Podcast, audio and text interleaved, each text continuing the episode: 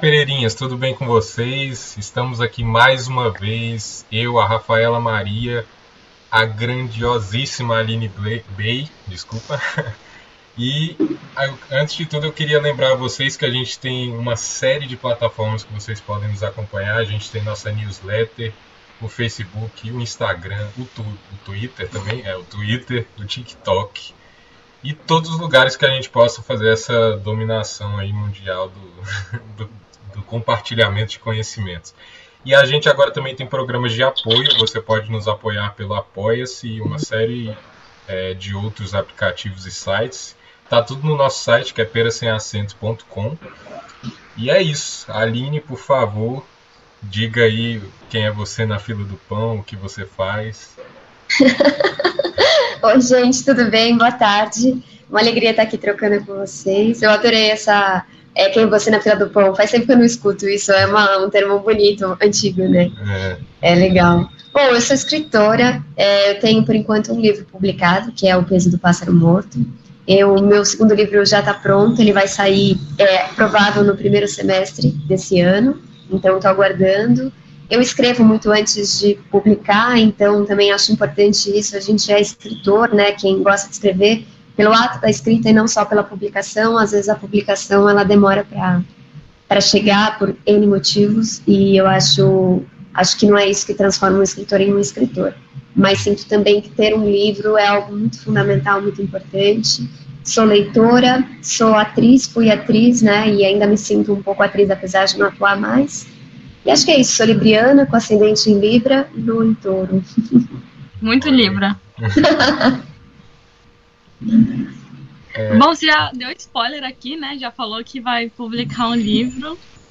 É, era uma das minhas perguntas, eu ia perguntar, porque eu sempre pergunto para as pessoas que eu leio, assim, então, quando é que sai o próximo?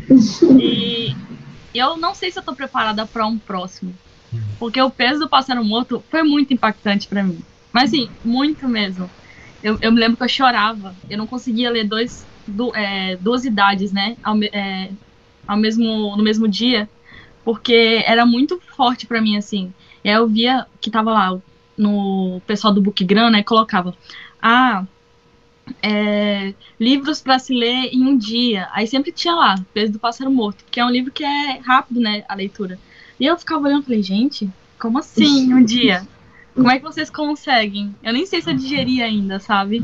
Uhum. Eu queria saber é, se pra gente, que é pra nós leitores, já foi difícil, quão difícil foi é, colocar isso para fora, essa história de uma mulher sem nome e como foi para você escrever esse livro assim? Foi difícil?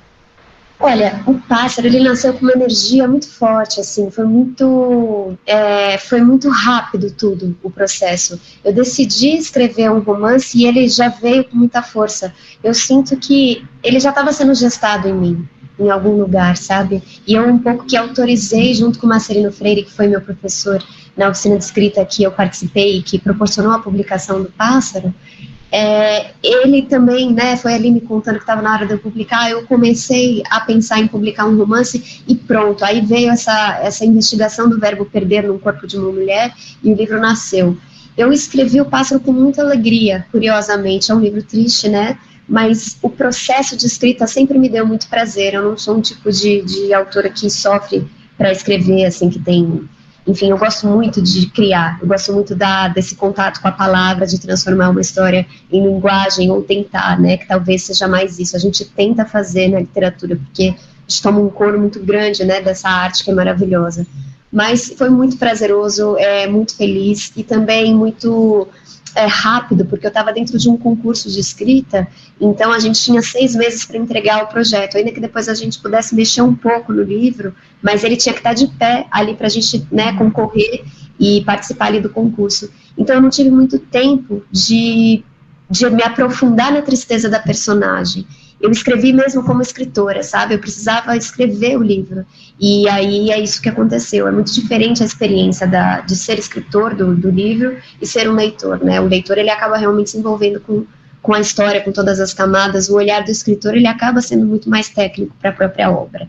É, pelo menos nesse, nesse momento de, de criação. É muito difícil olhar pro pássaro com esse olhar que você traz, assim, de, de um envolvimento total, porque, enfim, é, é, é o meu livro, né, foi eu que escrevi, eu, eu, enfim, é um trabalho de linguagem também muito técnico, ao mesmo tempo que o livro é, é tem essa carga emocional também. Uhum. E essa, você mencionou na sua apresentação que você atuou como atriz, né?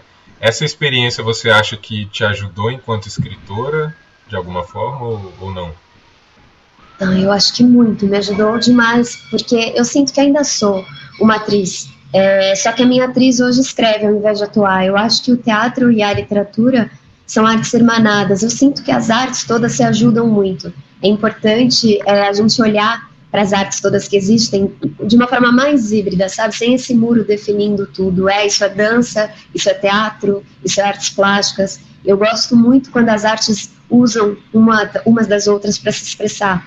Por exemplo, uma artista que eu gosto muito é a Pina Bausch, que é uma coreógrafa alemã, e ela fazia uma dança-teatro, né? Ela era conhecida por isso. E é muito lindo como ela coloca elementos cênicos dentro da dança, e elementos cotidianos, e elementos plásticos. Então, artistas híbridos me interessam muito. E eu sinto também que, que sou híbrida, né? Eu não consigo definir uma narrativa, não é uma narrativa, ela é poética também, mas não é poesia. É, então, eu e acho que tem muito do teatro no meu trabalho, é, inclusive esteticamente, porque eu sempre penso a folha do livro como um palco, como um lugar onde a história já está acontecendo, um lugar quente já, em que eu vou trazer essas palavras que são quase como o corpo dos atores para contar essas histórias. Então, eu acho que o teatro só me ajuda. No fim, eu acho que o teatro ajuda também qualquer profissão que você for fazer. É muito legal fazer teatro, é muito bom você ficar é, muito disponível, sabe, para pra, as histórias, para as pessoas. Acho uma grande profissão. Fora que eu acho que também a, o seu entendimento do espaço, né? Porque você, enquanto ator ou atriz, você aprende a entender o espaço ao seu redor. Né? E talvez isso. Eu estou falando de achismo aqui, eu nunca fiz nada relacionado ao teatro, mas eu acho que talvez influencie na forma como você descreve as coisas, as paisagens, esse tipo de coisa, como uma personagem se movimenta. Talvez isso tudo influencie um pouco, né? Sem dúvida. A gente tinha um exercício lá na, no Célia, né, que foi o lugar que eu me formei no Célia Helena, é, que era bem no começo dos estudos, que a gente era uma ocupação de espaço. É, às vezes o professor colocava uma música, né, o condutor, o diretor ali, ou às vezes ele ficava, a gente ficava em silêncio e ele pedia para a gente andando, todo mundo da turma, ocupar o espaço da sala. E era engraçado que no primeiro momento a gente ficava andando muito em bando. Todo mundo andava mais ou menos no mesmo lugar, como se a gente fosse uma multidão. E eles sempre falavam, é, ocupa o espaço, vai para onde está vazio, né? Deixa, não deixa nada faltando, assim. Todo onde um, um, ator tá, não vai para o lugar onde ele está, vai para o outro que está vazio. E a gente, aos poucos, vai entendendo isso, porque parece que a nossa é, primeira é, primeiro ímpeto é seguir o outro, né? Fazer exatamente o que o outro está fazendo. Eu acho que isso é muito simbólico, assim, também ocupar esse espaço é também ser original, é também procurar esses lugares que ainda estão vazios, que precisam ser explorados. Esses exercícios teatrais me ajudam muito, assim, filosoficamente, simbolicamente, na literatura. É, eu acho que na escrita também tem um pouco disso, né? A gente inicialmente, pelo menos foi no meu caso, é, eu meio que copiava quem eu lia, e aí com o tempo você vai descobrindo a sua própria voz, né? Até em oficina de escrita criativa que eu também participei, a gente aprende justamente isso, para a gente meio que se desbloquear na hora de escrever, a gente aceitar essa cópia ou mímese, né? E aí, com o tempo, ir se encontrando e, como você mesma disse, explorando esses outros espaços, né? E, uhum. inclusive, emendando nessa pergunta, é, você acha que um curso de escrita criativa é útil para alguém? Porque existe muita divisão, né? Tem muito, muito escritor que acha que um curso de escrita criativa talvez te atrapalhe a encontrar sua originalidade, porque querendo ou não, você vai estar sendo moldado ali por, enfim, por uma aula estruturadinha e tal, que pode ser que quebre um pouco da sua criatividade. Mas eu queria saber o que você acha, se você é mais a favor ou mais contra, ou se você acha que nem existe essa dicotomia. Tipo, qual é? Você sabe que antes de eu conhecer o Marcelino, eu tinha exatamente esse pensamento que você trouxe, de ah, é, uma oficina de escrita vai querer ensinar a escrever, sendo que isso não existe. Você não ensina ninguém a, a, a fazer arte, no fim das contas, né? O que existem são provocações, é, aumentar repertório, é, aumentar a sua sensibilidade, ler bastante, mas claro que não existe um jeito de fazer, né? Sempre você inaugura um jeito de fazer. O artista ele faz exatamente isso. Então eu pensava que, ah, não, não quero fazer uma oficina, mas quando eu conheci o Marcelino, eu conheci ele através Marcelino Freire, é um escritor, né, contextualizando, é de Sertânia, hoje ele mora já aqui em São Paulo há algum tempo, um grande escritor, vencedor do Jabuti, contista, é, romancista, e ele também é um agitador cultural, ele promove a balada literária, né, e ele também tem essa oficina que ele dá no Barco Centro Cultural aqui em São Paulo, e eu fui entrevistar ele para um site que eu tinha de arte e cultura, e fiquei apaixonada por ele, assim, pela pessoa dele, pela sensibilidade dele. E aí eu decidi fazer a oficina de escrita dele porque eu senti uma intuição, assim, que eu deveria ficar mais próxima dele, aprender com ele. Eu não podia ter feito algo melhor, porque a oficina é o oposto do que eu pensava, sabe? É o oposto. Ela chama oficina justamente por isso, porque é um lugar de fazer e não de só ficar falando, teorizando. É claro que tem oficinas mais técnicas, né? Que você trabalha de fato tudo que existe num texto, que pode existir, mas a oficina do Marcelino era muito prática. E ela, ele jamais é, mexeria num texto se não fosse para potencializar o que o autor já estava fazendo. Então, para mim, foi fundamental, realmente foi um, um momento decisivo assim, na minha carreira ter feito essa primeira e logo depois a segunda, que acabou proporcionando a publicação do Pássaro. Então, eu acho, eu aconselho muito a oficina e eu acho que ela tem um, um momento de se instalar, eu, é, eu penso, assim, na carreira do escritor. Talvez seja legal você começar escrevendo por uns anos sem estudar é, exatamente numa oficina tal escreva, né? Descubra a sua voz, vai vendo o que você gosta de fazer, mas chega um momento também que é muito legal compartilhar o que você já está fazendo por um tempo com outras pessoas. Eu acho que a oficina, além do mediador, que está ali, né, conduzindo o trabalho, tem os outros escritores, que é muito legal você ter um grupo de escritores que te apoiem, que te leem, leiam, né? É, que você possa trocar, pessoas que estão no mesmo lugar que você. Eu acho isso muito, muito maravilhoso, dá muita inspiração, muito acolhimento. Então, a oficina tem, tem camadas importantes para o escritor. Eu acho que basta você entender em qual momento você está e ver se a oficina nesse momento para você é, um, é uma boa coisa. Mas sempre aconselho fazer oficina. É legal. Para mim também eu tive uma experiência parecida. Assim, eu tinha muita resistência no início. Mas aí eu, eu fiz uma série, assim, eu devo ter feito umas cinco no mínimo, assim, direto, assim, no mesmo ano. E foi muito bom, assim, porque justamente o que eu aprendi mais é de você deixar deixar você mesmo se soltar, né? Até escrevi um texto com algumas dicas de escrita recentemente que era justamente isso. Que pelo menos nos cursos que eu aprendi é você se soltar e aí no processo de revisão e edição, enfim, você meio que lapidar ali o que você está querendo dizer, né? E, Exatamente. E, mas enfim, eu acho que eu perguntei demais. Já, Rafa, você quer perguntar alguma coisa também? Não, uma coisa que eu gostaria de destacar é que a a Aline, ela comentou que, da questão da, da hibridez, né? Ela falou que o texto dela é muito híbrido. Eu acho que essa foi a parte mais interessante da literatura dela. Porque, porque o texto dela, ao mesmo tempo que é um romance, é um romance inverso. Então, quando eu me deparei com um romance feito em versos, eu fiquei, ué, calma, como que eu leio isso? Qual é a forma certa de ler? Eu não sabia se eu declamava para mim mesma ou se eu lia como se fosse um, um, uma prosa mesmo, né? E aí eu acho que o fato de ter usado essa hibridez, né, ter usado elementos estilísticos literários muito muito assim, que não são se completam, mas é dificilmente você vê eles juntos. E aí eu queria saber também como é que foi essa questão da híbrido. Por que você chegou nesse híbrido assim? Por que você decidiu usar o verso? Eu vi que você é muito fã de poesia, né? Eu, a, olhando assim o que você compartilha lá no seu perfil, você fala muito sobre poesia. Então, foi uma forma de resgatar esse seu amor? Como é que foi isso? Eu, é, tem muito a ver com a poesia mesmo, porque quando eu comecei a escrever é, na faculdade de letras, eu conheci é, muitos poetas da minha geração, pessoas da minha idade que eram poetas, e não só escreviam lindos poemas, como tinham um, um estar no mundo diferente, assim, é, das outras pessoas. Eles se vestiam é, diferente. Não é que a calça era diferente, o jeito que a calça caía no corpo do poeta não caía no corpo do prosador. e eu, assim, como eu sou atriz, eu gosto muito desses jeitos é, que as pessoas estão no mundo, sabe? É, esse esse ritmo interno, esse o jeito que a pessoa é. Eu gosto muito de observar isso. Então, eu, quando comecei a escrever, eu logo quis ser poeta, porque amo a poesia e amo esse jeito de estar no mundo com muita beleza.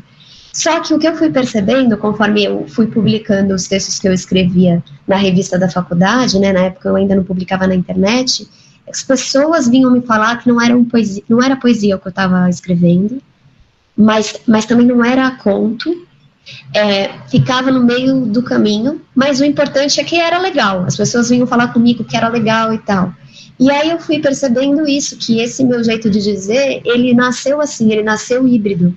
Então eu comecei a investir nisso. Por, num primeiro momento fiquei triste, né, querendo ser poeta, mas depois, no segundo momento, eu comecei a perceber que isso também era um jeito de escrever de uma forma que só eu faria, né, ou pelo menos é, pouca gente faria, porque é algo realmente que nasce de uma limitação. Então, isso é originalidade para mim, é você assumir suas fragilidades, assumir é, as suas vulnerabilidades e transformar em potência. Uhum. Então eu comecei a fazer exatamente isso, a investigar esse jeito de dizer na página. E claro, o pássaro nasce quase 10 anos depois desse começo. Mas ele nasce com uma pergunta formal que é: será que esse meu jeito de dizer fragmentado, híbrido, dá conta de uma história mais longa? Porque eu nunca tinha escrito uma história mais longa. Os meus textos iam até 10 páginas, claro, são sempre quebrados, são muito menos que isso, né?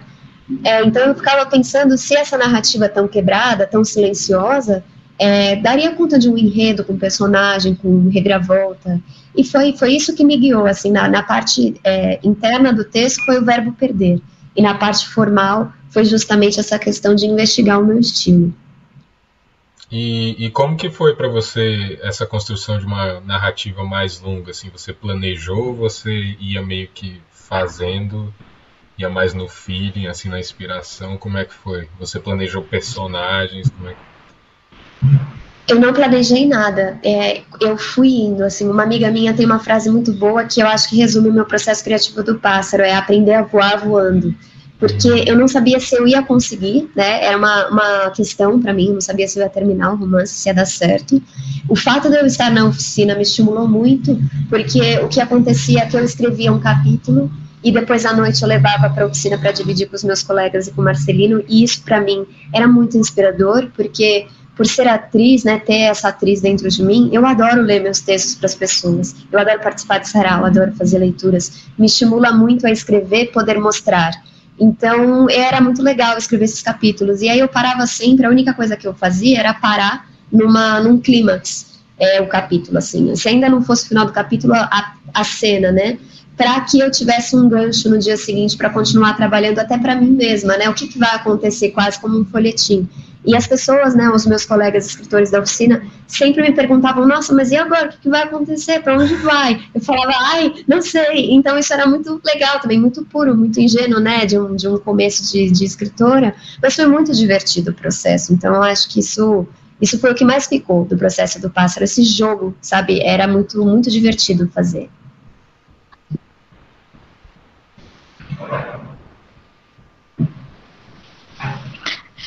É, e outra, outra questão que é muito assim, uma dúvida como fã mesmo do, de O Peso Pássaro Morto. Você usa em alguns momentos o, realismo mágico, né? O realismo, realismo, fantástico. Eu não sei como você se refere, mas para mim eu sou uma grande fã do realismo fantástico. Eu sou assim, todos os livros que que fala que que tem essa, esse aspecto literário, eu sempre estou lá lendo. Eu queria saber se você também é fã e se você usou como uma forma até mesmo poética de resgatar essa poesia. E agora sabendo que você também você também é atriz, né? Você também é artista nos palcos. É, se isso também é uma forma de resgatar esse seu lado artístico que utiliza o palco, utiliza é, de várias formas para poder transparecer aquele sentimento, aquela ideia. Como é que foi essa questão também? Eu gosto muito do realismo fantástico, assim, especialmente o Cortázar, o Gabriel Garcia Marques, e eu acho que isso acaba influenciando, né, como leitora, por ler esses grandes autores, também eu acho que isso acaba vindo para a prosa. Mas uma coisa que eles dizem, que eu acho muito bonita, é que, na verdade, o realismo, ele ele já é tão fantástico, acho que é isso, porque não é uma questão de vir algo externo muito louco e transformar toda a realidade. É muito mais você olhar para a realidade de perto E, e, é tão impressionante, a vida é tão impressionante que isso acaba virando uma coisa fantástica, né? E eu acho que é exatamente esse o realismo que fantástico que eu busquei no pássaro, porque quando o personagem vento, né, o, o cachorro, ele entra, é ali que começa o realismo mágico, porque ele é um, um, um personagem mágico ele acaba de fato salvando essa mulher de alguma coisa, né, que ela, ela não consegue sair. Ele acaba transformando ela, curando ela, e ela também cuidando dele acaba se curando. Então, a partir do momento que ele entra, eu me senti muito livre para que essa narrativa fluísse para outros lugares, porque a vida dela foi muito presa, muito fechada, né? E justamente ali ela começa a ter. E claro, o que acontece na de realismo fantástico são coisas, assim, é, muito cotidianas, dentro da casa dela, tem muito a ver com essa casa, né? Que para mim a casa é um símbolo é, da resistência dessa mulher. É um, na verdade, tem muito a ver com os momentos felizes que ela passou ali, e que isso ninguém vai tirar. Apesar da vida dela ter sido tão difícil, ali ela conseguiu viver, ali ela conseguiu fazer escolhas, isso é muito forte. Então essa casa essa resistência, ela não vai é, tombar, ninguém vai conseguir desmoronar essa casa. E o fato do vento também é viver, né, é, por esses anos que ele vai ficando muito velho e não morre, tem muito a ver com essa cumplicidade dos dois, que para mim, quando eles se encontram no posto e ela decide adotá-lo e ele decide entrar no carro, é, é como se eles tivessem feito um pacto. A gente não vai se abandonar. É, eu imagino esse personagem do vento arrastando os ossos, mas ele não ia morrer antes dela de maneira nenhuma. O que acontece é que acontece um acidente, né? Então é uma coisa que atravessa a vontade do próprio cão dentro do livro, né? Isso tudo dentro da lógica do livro. Mas por ele, ele resistiria até o último segundo para estar ao lado dela, porque o que eles construíram mesmo é algo é, muito profundo. Então era mais nesse sentido que o realismo mágico acabou me ajudando para dar essa profundidade, né? Tanto para casa quanto para a relação que ela tem com o cachorro. E uma pergunta atrelada a isso é por que o título O Peso do Pássaro Morto? O título ele foi a primeira coisa que nasceu por escrita do livro. A primeira coisa, eu tinha pensado nessa história sobre perdas, estava é, pensando o livro antes de começar a escrever, sabe, matando. Aí teve um dia que eu estava andando na rua, eu não estava exatamente pensando no livro, nem sei no que eu estava pensando, mas eu estava indo imprimir uns textos meus e aí veio esse título, Peso do Pássaro Morto. A priori, eu não achei que era o título do livro, mas eu achei a frase potente. E aí, quando eu cheguei em casa, eu anotei num post-it e fiquei convivendo com aquilo, né? E aí eu fui lembrar de algo que me aconteceu quando eu era criança, quando um canarinho morreu mesmo na minha mão. E eu eu estava segurando e ele morreu. E foi muito brutal assim para mim isso, porque eu nunca tinha visto algo que estava vivo, de repente não não estar mais vivo. Num segundo. Então me, me assustou muito a temperatura do corpo dele que mudou, é, enrijeceu, ele ficou muito diferente, ele era lindo, de repente ele ficou duro, seco, e isso foi brutal para mim. E era uma perda muito pequena, então o que eu fiquei pensando para decidir o título do livro é que um canário morrer é algo que acontece o tempo todo e a gente nem sabe, nem fica sabendo. É uma pequena vida que a gente perde, mas quando acontece na nossa mão, ganha um peso imenso. Então tem muito a ver com esse grande pequeno que é o do livro, né? A vida de uma mulher comum, anônima, que não é nomeada, que passa pela gente a qualquer momento e a gente nem sabe quem é, nem vê, mas a partir do momento que você é leitor dessa história, ela está na tua mão. Então isso se torna grande, porque você é, gera empatia, você está ali com ela, você vira um cúmplice das perdas que ela sofre. Então foi esse movimento também que me fez decidir pelo título do livro, e ela ser esse pássaro, né? Essa metáfora dela ser esse pássaro morto. Porque ela é essa potência do voo, a potência do. O pássaro é um, é um animal muito lindo, porque ele é tão delicado, tão pequeno, mas ele carrega as duas coisas mais bonitas que há no mundo, que é o canto e o voo. Então ela tem essa potência dentro dela, só que ela é um pássaro que não voa por tudo que, que aconteceu, né? Então ela carrega também esse pássaro morto dentro de si, que depois vai ser ressignificado naquela cena do filho, matando passarinhos e tal. Mas aí eu achei um bom título para o livro e me guiou bastante pela narrativa, me ajudou muito. É interessante, né, que você fez o inverso que normalmente acontece. Normalmente as pessoas começam do texto pro título. E esse foi o contrário, foi do título pro texto. Eu sinto que para mim Eu sinto que para mim, meu, no meu processo criativo, é muito importante eu ter o título do livro. Nos meus continhos e textos mais curtos, não. Tudo bem se eu não tiver. Ele se revela depois. Mas para escrever um romance, é muito, muito importante ter o título. Eu estava sem título para o meu segundo livro, eu estava escrevendo várias versões dele. Quando eu encontrei o título, eu escrevi o livro. Aí o livro veio, sabe? Veio com força. É muito importante para mim o título, muito. Então é uma coisa sua mesmo, né? É. O o Aline, escritora, precisa do seu título. Eu preciso. É, já falamos sobre a sua obra, já falamos sobre você como escritora, agora você, Aline. Qual é, qual é seu hobby? O que, que você gosta de fazer, sei lá, domingo à tarde? Olha, eu gosto, eu fico sempre nas artes, né? Não tem jeito. Assim. eu não sou muito esportista e tal, então eu amo ler, claro, né? Eu gosto muito de assistir filmes. Eu tenho assistido mais séries também por conta da pandemia, porque uma coisa que eu amava fazer era ao cinema. Eu gosto muito de cinema de rua. Só que agora com a pandemia faz muito, muito tempo que eu não vou, desde que tudo começou, mais de um ano, né? Então é algo que acabei fazendo assistir série, é, porque tem essa continuidade. Então é uma coisa que eu tenho feito gostado. É, eu gosto de andar de patins também, não que eu ande super bem, mas é algo que me remete a infância. Então eu ando com muita felicidade. Assim, meu patins tem quatro rodas. Depois eu, eu pego para vocês verem. Eu sempre gosto de pôr uns cadarços bem coloridos e, e andar, assim. Eu acho muito gostoso. Eu amo ouvir música. É, que mais que eu gosto de fazer? Eu gosto de dançar também. Eu gostava de sair para dançar antes da pandemia. É, que mais? Acho que é isso. e hoje em dia você trabalha. Artes.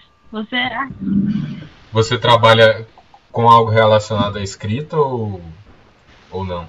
Eu sou, eu sou escritora é, full time, assim. Ah, então eu projetei toda a minha vida para isso. É, eu nunca trabalhei em outra coisa a não ser com arte. Quando eu trabalhava com teatro, era teatro, dava aula de teatro também. E agora, como escritora, é, meus livros e oficinas que eu dou, mesas que faço, mas eu sou escritora mesmo, todo o tempo. Ah, muito legal. Quero algum dia também conseguir. inclusive, você tá com uma oficina agora, né? Tô. Vai começar amanhã, inclusive, na Flima.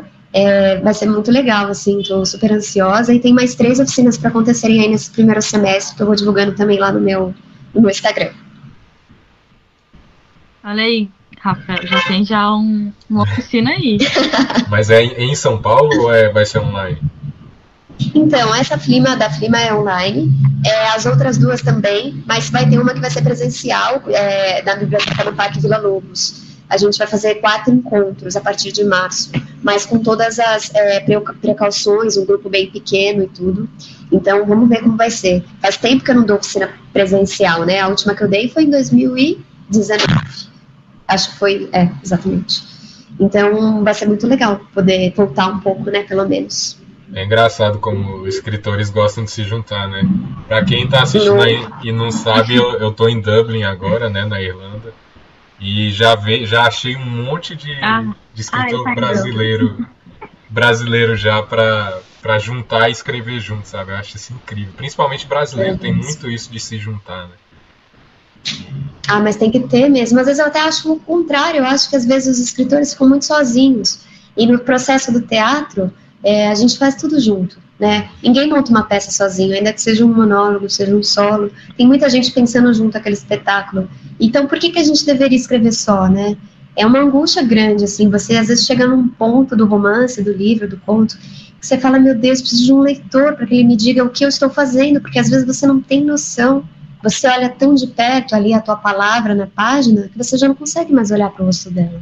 Então é importante uma visão de fora. É. Eu, você, Nossa, eu... é tudo muito poético. Eu acho que é assim mesmo. Esse negócio da poesia é, é da Aline. Ela gosta de. Ser, ela sente, sei lá, alguma coisa assim, sabe? É a impressão que. Ela é poesia. Que fica. É. Gente, vocês acreditam que, assim, só comentando, eu me mudei recentemente e agora eu tô morando num prédio que chama Poesia. E aí eu fiquei pensando. É... E outro dia um amigo meu veio buscar um livro, pra, é, aqui um pássaro para a mãe dele, eu deixei na portaria, a gente não se encontrou. E ele falou assim: não acredito, a Aline Bey mora num lugar que chama poesia.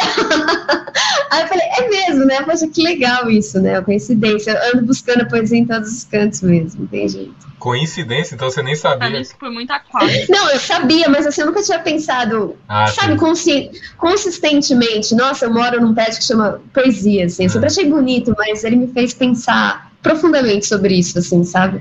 Essa busca pela poesia tão forte, assim, eu acho que tem muito a ver com quem eu sou mesmo. É. Isso me lembrou muito o filme Aquários, né? Essa ah, conexão da casa com, com o motor. Isso é muito lindo, é muito lindo. Eu gosto muito dessa da palavra casa, assim, dessa investigação. Inclusive na minha oficina, é, eu sempre sou, faço assim os encontros guiada por palavras. E uma das palavras que guiam é a palavra casa, quase sempre no, no, nos encontros. Eu acho que é, é, muito incrível a gente ter a gente ter uma casa, né, para gente um lugar onde a gente habita é, com alguma segurança ou não, dependendo do, do, que você, com quem você mora, como está a sua vida, e enfim, é um lugar que te vê com tanta intimidade, né, essas paredes, esses objetos, que é impossível não pensar poeticamente, pensar em narrativas a partir desse lugar. Inclusive, é, se, existe uma discussão, né, se os livros que os autores escrevem, se existe a pessoa ali dentro. Você acha que existe você, Aline, dentro dos seus escritos? E se não, como fazer, por exemplo, para descrever situações que você nunca viveu? Você faz isso ou você busca sempre descrever coisas que você mesmo viveu? Não, eu saio muito do meu eu para escrever, mas ao mesmo tempo, eu quando eu digo sair do meu eu, eu digo mais das experiências, sabe? É, eu não passei por um terço do que nada, nem 3% do que a minha personagem passa. Ainda bem, porque ela tem uma vida muito dura, né? E eu, assim, gosto de escrever a partir de outros lugares. Eu acho que isso vem muito do teatro, é, de se colocar em situação. A gente aprendia muito isso lá, né? Eu comecei a fazer teatro muito novinha, com 14 anos, e aí eu comecei a fazer o um curso profissionalizante com 15, e a gente montava espetáculos assim de grandes dramaturgos e nunca tinha um personagem interessante da minha idade. Eu sempre fiz mulheres muito mais velhas do que eu, naquela fase que eu não tinha experiência nenhuma. Então era muito mais esse exercício imaginativo de se colocar em situação de alargar mesmo a sensibilidade para você poder entender um pouco como pensa aquela pessoa, né? E claro que o, o, o exercício do ator é encontrar dentro de si algo que ressoe a partir do que aquele personagem faz. Você jamais pode fazer um personagem julgando ele. Você tem que compreendê-lo. Você pode até não concordar como artista, mas ali no palco você tem que estar tá com ele, sabe? Você não dá para ficar julgando. E na verdade, escritor é a mesma coisa. É, você não pode colocar um personagem em cena que você fique julgando moralmente o que ele faz, o que ele não deixa de fazer. Você tem que colocar as coisas em movimento. Como artista, você é um canal. E é claro que aí os leitores, a partir da história, vão poder é, refletir sobre diversas situações. O livro vai trazer diversas pautas fundamentais que devem ser discutidas politicamente. Mas o livro em si, é, eu sempre sinto que a arte ela não deve ser panfletária, né? Ela deve muito mais colocar em movimento. Então, eu acho que esse exercício veio do teatro de querer é, entrar em outras vidas, mas eu sinto que é claro que a gente escreve sempre a partir de um eu, é, então é a partir do que eu observo, do que eu sinto, do que eu gostaria de dar conta. Então tem a ver com também esse filtro do eu. É impossível sair dessa prisão, né, desse corpo, né?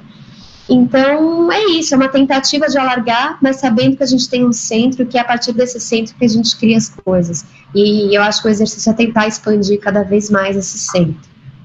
É, eu como eu como fã, eu, eu, assim, não, assim, é, porque eu fiz, eu, sou, eu rabisquei o livro da Aline no Kindle, todinho, tá todo rabiscado aqui. É, eu só queria falar uma, uma coisa que me chamou muita atenção é, nas idades, é que o livro ele vai evoluindo, ele vai ficando mais rebuscado, digamos assim, de acordo com cada idade. Então, nos oito anos, você tem um linguajar infantil, você tem percepções infantis, e quando ela fica mais velha, tem umas percepções mais adultas. Uma coisa que me chamou muita atenção no livro foi a forma que você tratou a. que para mim foi, foi, uma representação disso, mas tratou a solidão, a, a questão do, do isolamento da, da menina, que ela não tem nome, né?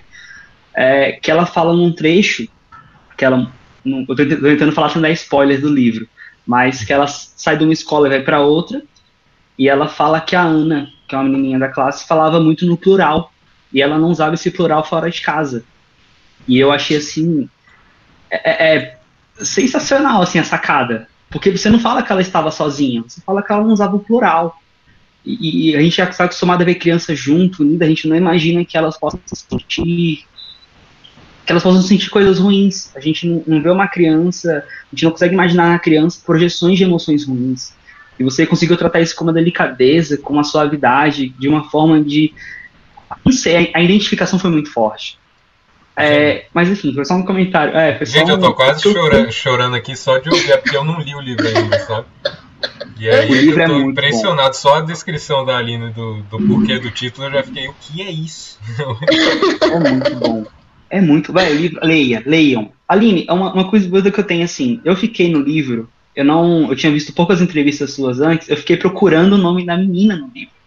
Da, da, da personagem, eu não achava. Isso foi intencional? Tipo, você, você não quis dar nome para ficar fácil, pra, pra, aliás, para ficar fácil de se identificar, você não quis dar nome, por quê, assim? Por que, que ela não tem um nome? Então, é muito legal isso, porque muita gente me fala exatamente isso. Eu não achei o nome dela no livro. Não fala assim, ah, eu, ela não tem nome já com tanta propriedade. Muita gente fala exatamente isso que você trouxe.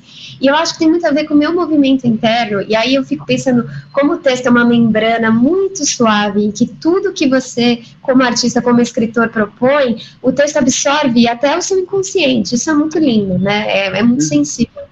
Eu não sabia que ela não teria nome. E eu acho que isso está no texto. Porque o meu jeito de batizar os meus personagens é sempre muito orgânico o nome surge, não sou eu, que nem como te, o, o, o, título né, que eu estava contando para eles, é, o, o, título surgiu. O nome também, o nome ele aparece na página para mim, e geralmente quando eu é, vou consultar depois o significado do nome, o peso que ele tem historicamente, tem muito a ver com o personagem. Eu nunca errei, assim, quando a página me sugere o, o título, o nome, né? Por exemplo, Pedro, tem muito a ver com essa pedra, com essa, esse lugar que, que segura né, essa energia dela. É um nome pesado, que, que lindo, claro, mas é um nome que tem um peso que eu precisava na cena. É, a Carla também é um nome que para mim é muito aberto, Arla, né? Tem muito ar, né? E enfim, e depois eu fui também consultar e vi que tinha muito a ver com o que eu queria para personagem. E foi, foi tudo esses nomes vieram. Eu estava esperando o nome dela vir. É, eu achei que o nome dela viria. Eu pensei, alguma hora alguém vai chamar essa menina ela vai se virar e, eu, e, aí eu vou saber, né? E assim, o que acontecia é que não vinha o nome dela. E aí, quando eu estava lá pelos 17 anos, eu fui entendendo que era muito mais forte ela não ter um nome. Porque o fato dela não ter nome, primeiro que é, trazia, como é um verbo perder, né, numa primeira pessoa, é um verbo que a gente exerce muito, todos nós, as mulheres mais, mas todos nós. Então a gente pode ser ela. Ela não sendo ninguém, ela pode ser qualquer um de nós, e ao mesmo tempo ela não é ninguém, do mesmo jeito. Então, isso é muito forte. Ela não tem um rosto, ela ser uma anônima. E por outro lado, esse fato dela nunca ter sido chamada por ninguém, eu achei que potencializava a solidão, né, que você trouxe tão forte como um grande tema do livro. É, é muito duro ela nunca ter sido chamada por ninguém. Então eu falei, é assim que vai ser é isso que o livro quer, né? E eu escutei e foi assim. Mas eu acho que esse, essa dúvida de procurar o um nome tem muito a ver com a minha própria dúvida de autora, de procurar o nome dela no texto também. Então não tem nenhum spoiler, não tem nenhuma coisa escondida ali, uma dica. Não tem. Ela não tem, tem nome mesmo. Eu procurei tanto, velho. Quando eu fui, quando eu fui escrever, né, é, sobre o livro no, no Catábase, eu tava lá, então, a personagem principal, eu, pera, qual é o nome dela? Eu não tinha me ligado que ela não tinha nome. E aí eu fui procurar o nome dela e não achei em lugar nenhum. E aí eu falei, cara, ela não tem nome. E aí eu coloquei no. Eu nem fui pesquisar, assim, no sentido, pra ver se era isso mesmo. Falei assim, a personagem não tem nome, porque se tivesse eu saberia. Eu coloquei até lá no texto, uma personagem que não tem nome.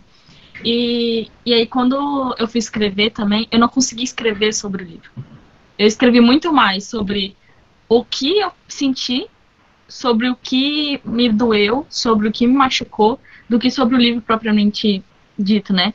E aí, no final, até falo assim: é, eu não vou tentar falar sobre o livro, eu vou deixar que ele fale sobre ele por si só.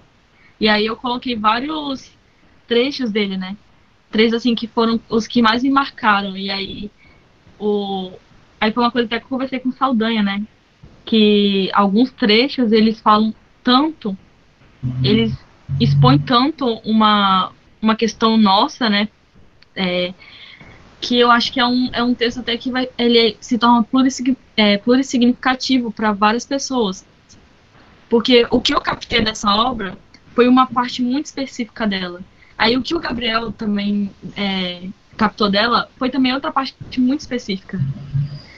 Então eu acho que pelo fato de ser poética e ter várias idades e, e tratar de vários temas, sempre vai ter um assunto ali que vai tocar mais alguém, mesmo que seja um homem, como o Gabriel é. Que não, não é uma história de uma. Ele não é uma mulher que vive aquilo, né? Mas um, uma coisa da vida dela tocou ele. Então, e essa eu acho que é a maior pegada do clássico, assim. Não tô, não tô já, já tô dando uma prévia que seu livro vai ser um clássico daqui a pouco. Mas já, já coloco, assim, que uma das grandes qualidades de um clássico é ser puro e significativo. Então, acho que isso você conseguiu, assim, com de um jeito sensacional. Que linda, obrigada, Luiz. Eu acho que é, é isso mesmo, a gente acaba tirando do livro o que nos, nos serve, né, o que funciona pra gente, que tem a ver também com com o que a gente pensa sobre o mundo. E eu acho que o que fica, eu vi o Paulo Scott falando isso, não sei se ele escreveu ou se ele falou, agora eu não me lembro, mas ele falou o que fica do livro, no fim das contas, é essa sensação do, do, próprio livro. Não é exatamente o enredo, depois de muitos anos, assim, né? Às vezes você não lembra exatamente o que aconteceu, mas como você se sentiu quando leu aquele livro, sim. E é essa sensação que sempre vai permear quando você olhar a capa de tal livro que você leu há um tempo atrás. E eu acho isso muito bonito, sabe? Isso, isso que fica. É esse, essa temperatura, assim, essa semente. É muito, muito.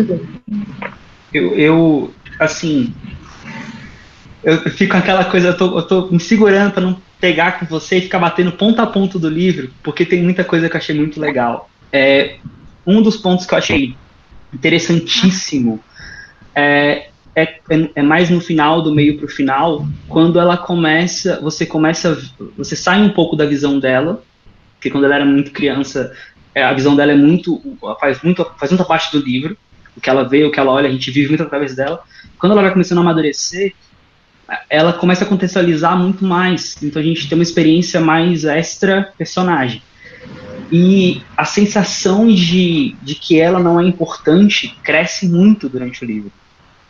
E eu, eu me peguei, assim, falando, meu Deus do céu, vamos conversar, vem cá, eu, eu, preciso conhecer você, não a autora, né? Eu preciso conhecer a personagem, vamos trocar ideia, porque não é normal passar por isso. E assim, foi uma angústia que foi crescendo, uma, porque você, é, você consegue se identificar com ela. Né? Você consegue, várias situações ali eu me vi falando, caraca, é, é, isso já passei por isso, então já experimentei isso. É, um dos pontos que eu gostei bastante e bem no começo do livro, vou até dar spoiler porque está nas primeiras páginas mesmo, é a questão do ambiente, da memória que você colocou, que você que como se a, a, casa, a escola, eu não vou dar spoiler do que acontece, mas assim, a casa e a escola guardam memórias. E isso para mim ficou muito marcado porque eu, eu nunca tinha parado para pensar sobre isso sobre a, a questão de onde a gente vive, lembrar da gente assim como nós lembramos de onde a gente vive. E o, o cano estourando da escola, simbolizando algo tão legal, eu fiquei, assim, maravilhado. Você, é, a sua cabeça deve funcionar de um modo totalmente diferente do nosso, pensando várias coisas, várias, várias metáforas. Mas, assim, é, todo esse projeto, todo esse livro, esse processo de, que você fez, trouxe para você também uma certa angústia? Você, você sentiu que você meio que passou por um processo de, de solidão, de angústia para poder escrever? Ou você conseguiu separar bem essas coisas? Tipo, ó, oh, minha personagem tá mal, mas eu tô muito bem. Eu, eu, você conseguiu fazer esse processo? Consegui. Eu estava até contando para os meninos um pouco antes de você chegar sobre o quanto foi divertido escrever O Pássaro, curiosamente, né? Porque apesar dele ter sido um livro triste, ele surgiu num momento da minha vida que eu estava muito feliz, muito feliz. Eu já estava muito bem e quando eu decidi escrever o livro, eu me diverti muito e senti muita felicidade. Então o livro foi escrito com muito prazer, muita alegria, muita paixão, e é assim sempre quando eu escrevo, mesmo que eu esteja escrevendo uma história extremamente melancólica. É, porque, no fundo, eu acho que o Pássaro, por mais que ele seja um livro muito triste, é quase como se ele quisesse dizer o oposto do que ele é, sabe? Por ele ser tão triste, tão silencioso, é dizer coisas como a cura não existe, na verdade são provocações para o contrário, para que a gente pegue a nossa vida na mão, para que a gente traga os nossos silêncios para a luz. É, é mais esse exercício provocativo do que uma bandeira do sofrimento, assim, de levantar essa dor é, e falar é isso mesmo, sabe? Não, não é isso mesmo, na verdade é o oposto disso. Então eu acho que Sinto o pássaro com uma, por exemplo, o final, né? Eu não vou dar spoiler, mas tem muito a ver também com o final, o fato de eu querer que, que existisse essas flores, alguém levando flores. Porque eu acho que essas flores simbolizam muito é, esses laços que ela acabou fazendo sem nem perceber, mesmo estando tão fechada na dor que ela sentia, ela conseguiu fazer laços que ela poderia ter olhado para esses lugares é, e falado, conversado, que nem você trouxe. Eu queria conversar com essa personagem. Isso era uma coisa que eu queria muito que acontecesse com o leitor. Que o leitor se sentisse cúmplice dela. Que o leitor fosse esse alguém que pudesse acolhê-la. Ela não teve esse acolhimento, mas que o leitor fosse alguém que ela que pudesse acolhê-la, que sentisse vontade de conversar com ela. Porque no fim das contas, é quantas vezes a gente passa por pessoas na rua, ou no nosso trabalho, ou no colégio, na faculdade, que estão sofrendo muito e a gente não para para conversar com essa pessoa. Às vezes a pessoa está simplesmente sozinha, ela está sentindo, está passando um momento super difícil, está sofrendo bullying na escola, bullying no trabalho. Você senta para conversar com essa pessoa, você protege essa pessoa, o quanto que você dá de apoio e acolhimento, ah, mas não é meu amigo. E daí?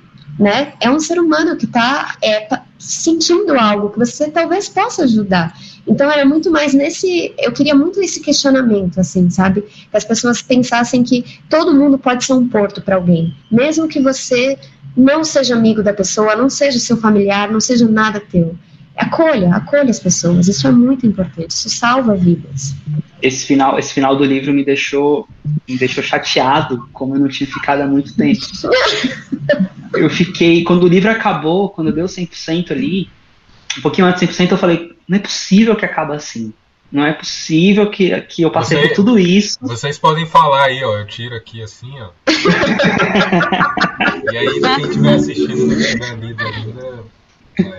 É hora de pegar o café, né? É. Mas eu fiquei mais assim, mas eu já, já, já vou encomendar o livro para dar de presente para umas pessoas, porque realmente achei o livro sensacional.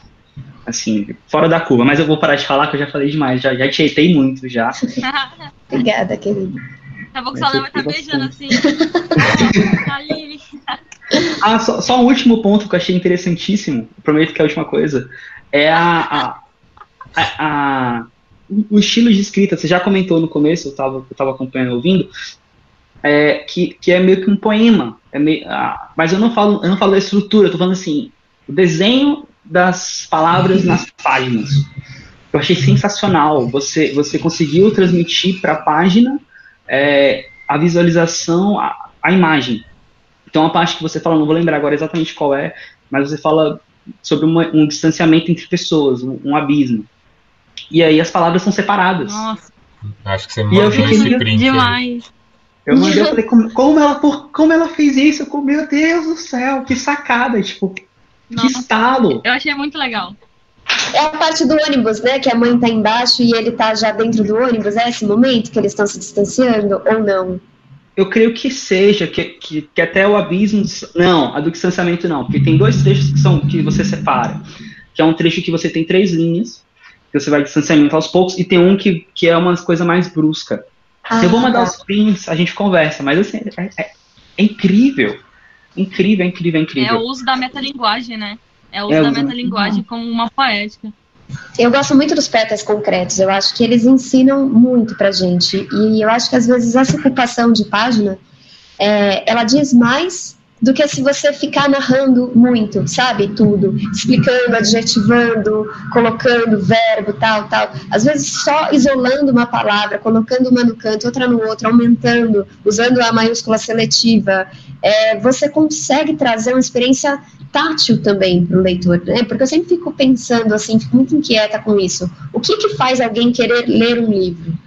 Para além da história ser muito legal, muito bem escrito, qual que é a experiência única do olho na página, no papel? Tem que ser único, e a poesia faz isso lindamente, né? Quando a gente lê um livro de poesia, é muito, é, aquela experiência da leitura única é muito maravilhosa, é como se ela convocasse todo o seu corpo, todo o seu ser para aquilo, e eu gosto muito dessa leitura comprometida, assim, total, eu não gosto de uma leitura distraída, ah, eu tô lendo, mas também tô dando uma olhada na TV e também se algum amigo me ligar eu vou. Eu gosto dessa coisa de quando a arte ela você perde o controle. Você está assistindo um filme, você não consegue parar. Você está lendo um livro, você vira a madrugada, você achou que era só um pouquinho, mas ele, você perde o controle. A arte comanda. O ritmo interno do texto, do filme, do quadro, do, da dança, vai comandar teu espírito. Eu acho isso muito legal quando acontece comigo como, como espectadora, como leitora, né?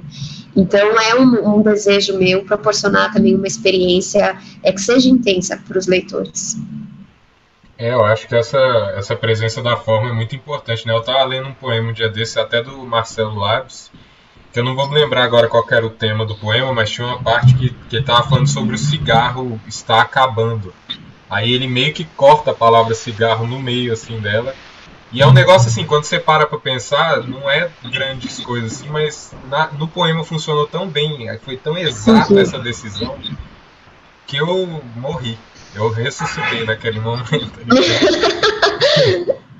que lindo. É ótimo. Marcelo é um grande artista. É, eu imagino que eu também vou virar outro Tiet, que eu vou, já tô com vontade de vou virar essa madrugada aqui. Né? Peraí, gente, que eu vou só acender a luz, que acho que tá ficando muito escuro, porque vai chover, peraí. Tranquilo. É isso, gente. O negócio é brabo mesmo. Achei, achei a parte do Nossa, livro. Nossa, e a energia que acabou do nada. Pronto. Acontece, acontece. Aline, achei a parte do livro aqui. Eu ah. recheitando. é quando ela fala. Ixi, calma aí. Aqui, era especialmente na Nova Mulher, ao contrário de. É quando ele, ela conhece a, a, a Nora. É Nora, né? Sogra. Ah, Joana, sim. Quando ela conhece a Joana. Que aí ela fala sobre ela, era especialmente da Nova Mulher, ao contrário de Beth, o elo, ela era Joana. Aí, abismo. Porque você tinha a Beth, uma figura da Beth, que era, que era protetora, que era cuidava, né? Do filho dela, e você tinha a Joana que, que chegou pra não para afastar, acho que não, foi, não foi proposital. Joana não é vilã. Eu acho legal que não tem vilão, vil, vilãs, não tem vilania no, no, livro. Você não tem personagens intrinsecamente ruins, né? Você tem personagens tem, que fazem merda. Ah, não, tem, tem, desculpa, é, tem, tem. Você tem pessoa. É, tem. Desculpa, na falei merda. É, pode falar aí. tem uma pessoa específica que. Tem, tem, tem uns personagens bostas. Assim. mas não são todos. Nossa, é, eu acho que esse livro, esse livro me deu raiva. Foi o meu sentimento, raiva. Fiquei com raiva de todos os personagens possíveis. Eu acho que a única pessoa que não me decepcionou foi o cachorro. E, e que ele é perfeito. Agora o resto dá vontade de tocar todo mundo.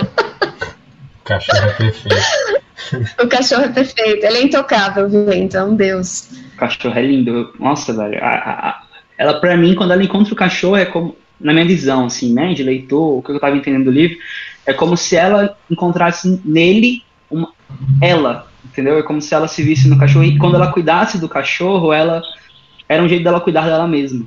Ah, exatamente, era esse movimento que eu queria. Que lindo que chegou em você. Era eu muito, quis muito, muito que fosse assim. Muito legal. Obrigada. Rafael, pode perguntar aí sobre, é... sobre as questões? Tá vendo? Não, é porque, Aline, você recebeu um gift card, né? Muito, muito legal de, uma, ah, de umas empresas aí. E a gente queria saber o que você escolheu para comer ou para beber, enfim, e qual se existe algum significado por trás disso ou simplesmente porque você gosta. Ah, então, eu que. Ai, gente, tá vindo uma borboleta. Peraí, que eu preciso fechar a janela porque eu tenho medo de borboleta. Se ela entrar. Não, pode, tranquilo. Rafael, leia o livro. O peso leia da borboleta. O peso da borboleta viva. Aí, ó, é outro significado. Leia o livro, cara. É assim, eu li ontem. É, eu te falei, é uma leitura leve. Pronto. É uma é, leitura leve e rápida, mas é, muito boa. Pode continuar ali. Então, eu ainda não olhei. Três horas da manhã, o Gabriel mandando mensagem. É, eu ainda não li os gift cards, mas assim, eu vou pedir, estou pensando aqui, eu pensei para dizer para vocês, é um bolo de chocolate, com calda de chocolate por cima, pode ser de cenoura. Porque esse bolo, assim, caseiro, me lembra muito as tardes do Célia Helena, o teatro que eu estudava, é, porque lá é como uma casa mesmo, e eu chegava sempre mais cedo para ler mais, porque quando eu entrei no teatro, eu estava terminando, eu estava com 15 anos, né?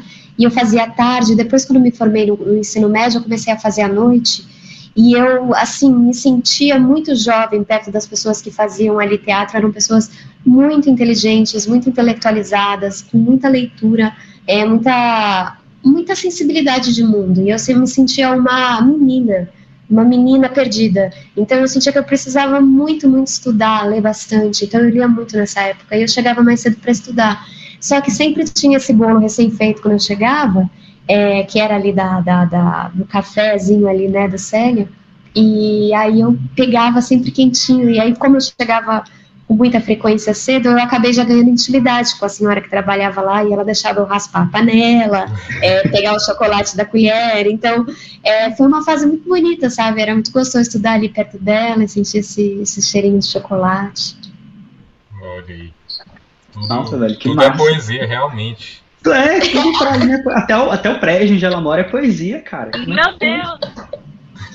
Ela tem um cachorro também chamado Poema. Meu cachorro chama Cacá, o Cacazinho. Ah, olha, quase Cacau. Olha é, é quase Cacau, é. Quase o nome da minha cachorra. Ai, que linda. Ai, velho. Tudo, tudo é poesia. Aline, você tem que ir daqui a pouquinho, né? É, a gente tem três perguntas finais que a gente faz para todo mundo. São Sim. perguntas complexas, né? Então, tome seu tempo. Muita gente não consegue responder tudo, porque realmente é muito complicado. É mas eu creio que você vai conseguir. Você é poeta, veia de escritora, você vai conseguir. Primeira pergunta, mais fácil. Qual a qualidade que você acha que todo mundo deveria ter ou aprimorar? Eu acho que empatia. Se a gente vivesse realmente num mundo que as pessoas se preocupassem mais com o outro de verdade, nossa, seria muito melhor. Se a gente se colocasse mais no lugar do outro, sabe? Não olhasse as outras pessoas como. Ah, tá lá, sabe? Não tem nada a ver com a minha vida. Eu acho que a gente tá. Tudo é conectado no mundo. Tudo, a natureza, as pessoas, as cidades. É, então, o clima, né, é, é, total o reflexo do nosso comportamento extremamente abusivo e violento com a natureza, com as outras pessoas. Volta, né? Então eu acho muito bonito a gente pensar que a gente tem que cuidar de todos, anônimos ou familiares. É, com, claro que não com a mesma entrega, porque a gente não tem nem esse tempo hábil, mas ter esse carinho muito é, é muito na nossa superfície, muito pronto para se derramar assim pelas pessoas. Eu acho que isso é fundamental. Lá, lá vou eu tietar de novo. Eu vi muito isso no seu livro, em alguns personagens, essa questão de se colocar no lugar do outro. Eu, ó, pra mim, o personagem mais legal, que eu gostei bastante, não sei se pode ser enquadrado como personagem, mas para mim o mais legal é ela criança. Sim. As visões dela criança são as mais legais, assim. Para mim é, é, a melhor parte Nossa. do livro para mim é essa. São muito, são muito lindas e simples. Eu acho que é, é esse o legal da infância. É que o simples se torna a poesia mais complexa, complexa que, que existe. Então, para mim foi a pegada assim. Eu não queria sair dos oito anos eu queria ficar lá pra sempre, entendeu? Porque foi só ladeira abaixo. Mas você sabe, Rafa, que era justamente essa minha intenção, que o, os oito anos fosse um lugar de retorno, que fosse um lugar muito, muito prazeroso, porque eu quis que fosse oito, justamente por esse eterno, né, esse eterno, esse lugar de voltar, porque eu acho que... Caramba! É, é bem isso, esse movimento. Quando que eu... E eu fico muito feliz que, que, que, tenha sido assim, porque eu acho que a infância dela, apesar das perdas, né, foi muito doce. Ela tinha uma, uma fé no mundo, né? Ela acreditava nas coisas, nas pessoas. Sim. E isso é muito bonito. A gente tem que recuperar esse sentimento. É, vamos vamos para a próxima pergunta. É, senão eu ia começar a tietar demais aqui. Qual, qual acontecimento na sua vida te ajudou a ser quem você é hoje? Ah, foram muitos, assim, chaves, né? Mas eu acho que dois, basicamente. Um foi um bullying muito forte que eu sofri na escola, quando eu tinha meus 13, 14 anos. É, talvez 12, 13 anos. É, foi um bullying longo, de uma, mais de um ano, assim, de um menino que eu gostava muito. E que ele me humilhou todos os dias na escola. É, e a única pessoa que ficou do meu lado, assim mesmo, de não me abandonar, porque era muito ruim ser meu amigo, porque pegava muito mal e tal, foi a minha melhor amiga, que é a minha melhor amiga até hoje. E ela sofreu muito por ficar do meu lado. E eu, eu assim, tive, sofri na pele o que é ser desprezada, o que é ter esse, por nada, assim, por motivo nenhum, né? Por existir, por ser você. Isso me humanizou muito. Me fez sofrer muito, mas é, por muito tempo eu fiquei com uma dificuldade imensa de, de ser quem eu sou e estar no mundo e me amar, amar meu corpo, né? mas foi muito importante, assim, para mim, é, e acabou me humanizando de uma forma absoluta. E uma outra coisa muito importante que acho que me transformou foi ter feito teatro, porque foi mais ou menos depois dessa época, porque foi ter esse corpo mutilado socialmente ali naquele ambiente de escola que, que é um lugar que a gente quer ser aceito quando a gente é muito jovem, e depois foi transformar esse corpo em potência, transformar esse corpo em arte, transformar essa dor em ressignificação, a, a partir do teatro. Então, foram dois grandes momentos da minha vida, muito jovem, mas muito importantes. É, deixa eu só, deixa eu só, deixa eu comentar o livro de novo, rapidinho, vai meter muito rápido. É, eu amei, amei uma parte dela, que ela falando, ela se comparando com a Ana, que é meio que a antagonista dela, que ela fala, ah, mas por que, que a Ana tem atenção e eu não tenho, se nós somos iguais? A Ana tem dois olhos, tem uma boca, e eu também eu achei essa parte, assim, incrível. Incrível, incrível, incrível. Porque não tem motivo mesmo, né? O bullying, a questão do bullying é, é gratuito, é, é muito pesado, assim. Eu sinto muito que eu tenha passado por isso. É, é um negócio, assim, que realmente a gente não deseja para ninguém. Uhum. Mas, mas, assim, essa discussão é recente, né? Essa discussão sobre bullying e tudo mais. É Exato. E assim, na minha época, o mais difícil é que não tinha essa palavra. Ter uma palavra para dizer é muito importante, porque a gente começa a compreender politicamente, também socialmente, o que isso significa. Na minha época era aquela coisa da zoeira, né? Ah, é coisa de menina, coisa de escola. Não tinha um nome, não ter um nome era muito ruim. Então, quando eu ia na diretoria falar com a diretora, conversar sobre o que estava acontecendo comigo, ela falava, ah, mas isso é a, a pedagoga, né? É muito interessante ter uhum. isso, assim, como um dado, né? Ela falava, mas isso é brincadeira, isso é coisa de, de criança para você rir disso. E assim, eu não estava chorando na sala dela e ela não conseguia acolher, ela não conseguiu me acolher, ela quase como, tipo, levanta, vamos, vamos vai estudar. É, então foi muito difícil não ter esse acolhimento só realmente dessa minha amiga que ficou ao meu lado. E assim, sem ela, eu acho que eu não teria aguentado emocionalmente, teria realmente, demorei para mudar de escola, tudo, né? Não foi uma coisa rápida. Mas é muito difícil porque depois que você sofre o bullying, quem já sofreu bullying sabe disso, não vai embora aquela voz que te humilha. É quase como se ela entrasse dentro de você e ficasse ali sempre te colocando para baixo, porque já entrou, né? Você está num momento de muita vulnerabilidade. Porque o bullying acontece não, não quando a pessoa está super bem, assim e tal, é, acontece justamente no momento que você está insegura, que você está vulnerável. E essa voz entra dentro de você. Aí é uma luta enorme para que você abaixe esse tom e aumente a sua potência. E foi o teatro que me ajudou a fazer isso. Eu não acredito, eu não acredito que, que, é um assunto tão legal para conversar. E, ah, meu Deus do céu. A gente, a gente, você vai participar de outro episódio, hein? Gente... É, você vai voltar. Ah, mas eu volto, eu volto. Reservado. A, última, a nossa última pergunta aqui é qual a próxima pessoa que você acha que seria legal a gente chamar para trocar uma ideia com a gente aqui? Hum, deixa eu pensar, são tantos escritores incríveis. Não, qualquer pessoa. Eu tô pensando em chamar sua melhor amiga, porque ah, ela gente faz mais legais também. A Camila. É, não, incrível. Eu acho que a gente pode chamar, deixa eu ver. Ah, eu vejo agora na minha cabeça a atriz que montou o espetáculo do Pássaro, a Helena Cerello, que é uma mulher maravilhosa. Ela fez a Helena na minha época, mas ela estava é, mais à frente nos estudos do que eu. Ela é uma fada, ela é inteligente, sensível, grande atriz, escritora também. É, eu acho que é um, um grande nome para conversar com vocês. Ela é pura sensibilidade. Ah, legal. E é minha amiga. E você tem algum livro ou podem ser vários livros para recomendar para quem está assistindo? Fora o seu, claro. Ah, eu tenho... não, mas eu vou recomendar o meu.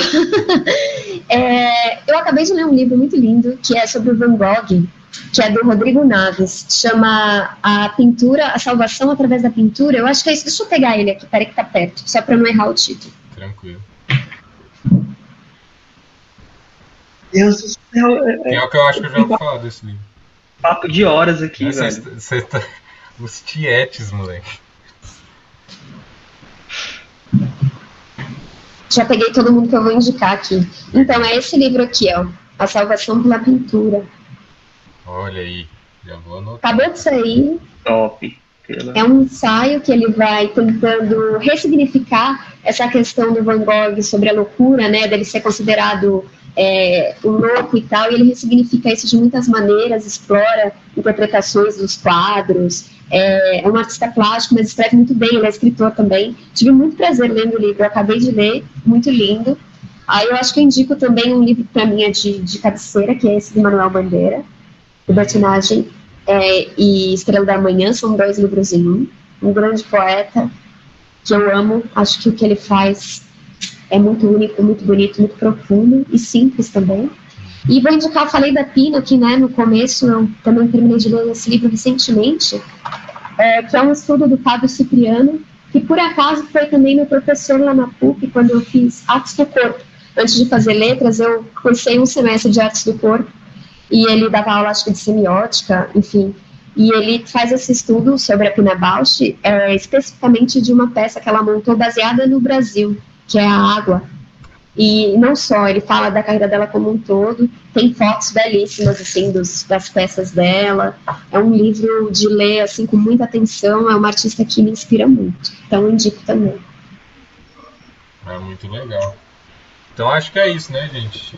Infelizmente foi um, tava, é um papo incrível. Queria que continuasse por mais sete horas, mas, mas, mas, é isso. Muito obrigado, Aline, por ter vindo. Foi. Tá sempre convidada. Se quiser aparecer aqui só de brincadeira, assim, só entrar na chamada pode entrar. É só falar que a gente libera o link pra você. Né? só pra dar um oi pro convidado. Quando a Helena for, vocês me falam que eu dou só um oi pra ela, que ela é muito maravilhosa. Você vai atrás uma atrás dela já. Obrigada, viu, gente? Parabéns pelo projeto. Foi um prazer participar e conversar com vocês. Obrigada pela leitura, pelo carinho. Amei. Então tá, gente. Então é isso aí, né, Rafa? Muito ah, não, calma aí, Aline. Se a, se a, galera quiser te encontrar, encontrar seu livro, a galera vai aonde? Faz seu, sua propaganda aí, se divulgue-se. pode ir no meu Instagram, é Aline B. Eu tô com a Aline B lá. Pode me mandar uma mensagem. E eu venho no meu livro, né? Eu venho no notificatório. Então, se quiser adquirir o pássaro comigo, vai ser um prazer enviar para vocês. Muito obrigada. Então tá, gente, é isso. Muito obrigado aí que assistiu. E tchau pra vocês aí. Tchau, tchau. Tchau, tchau.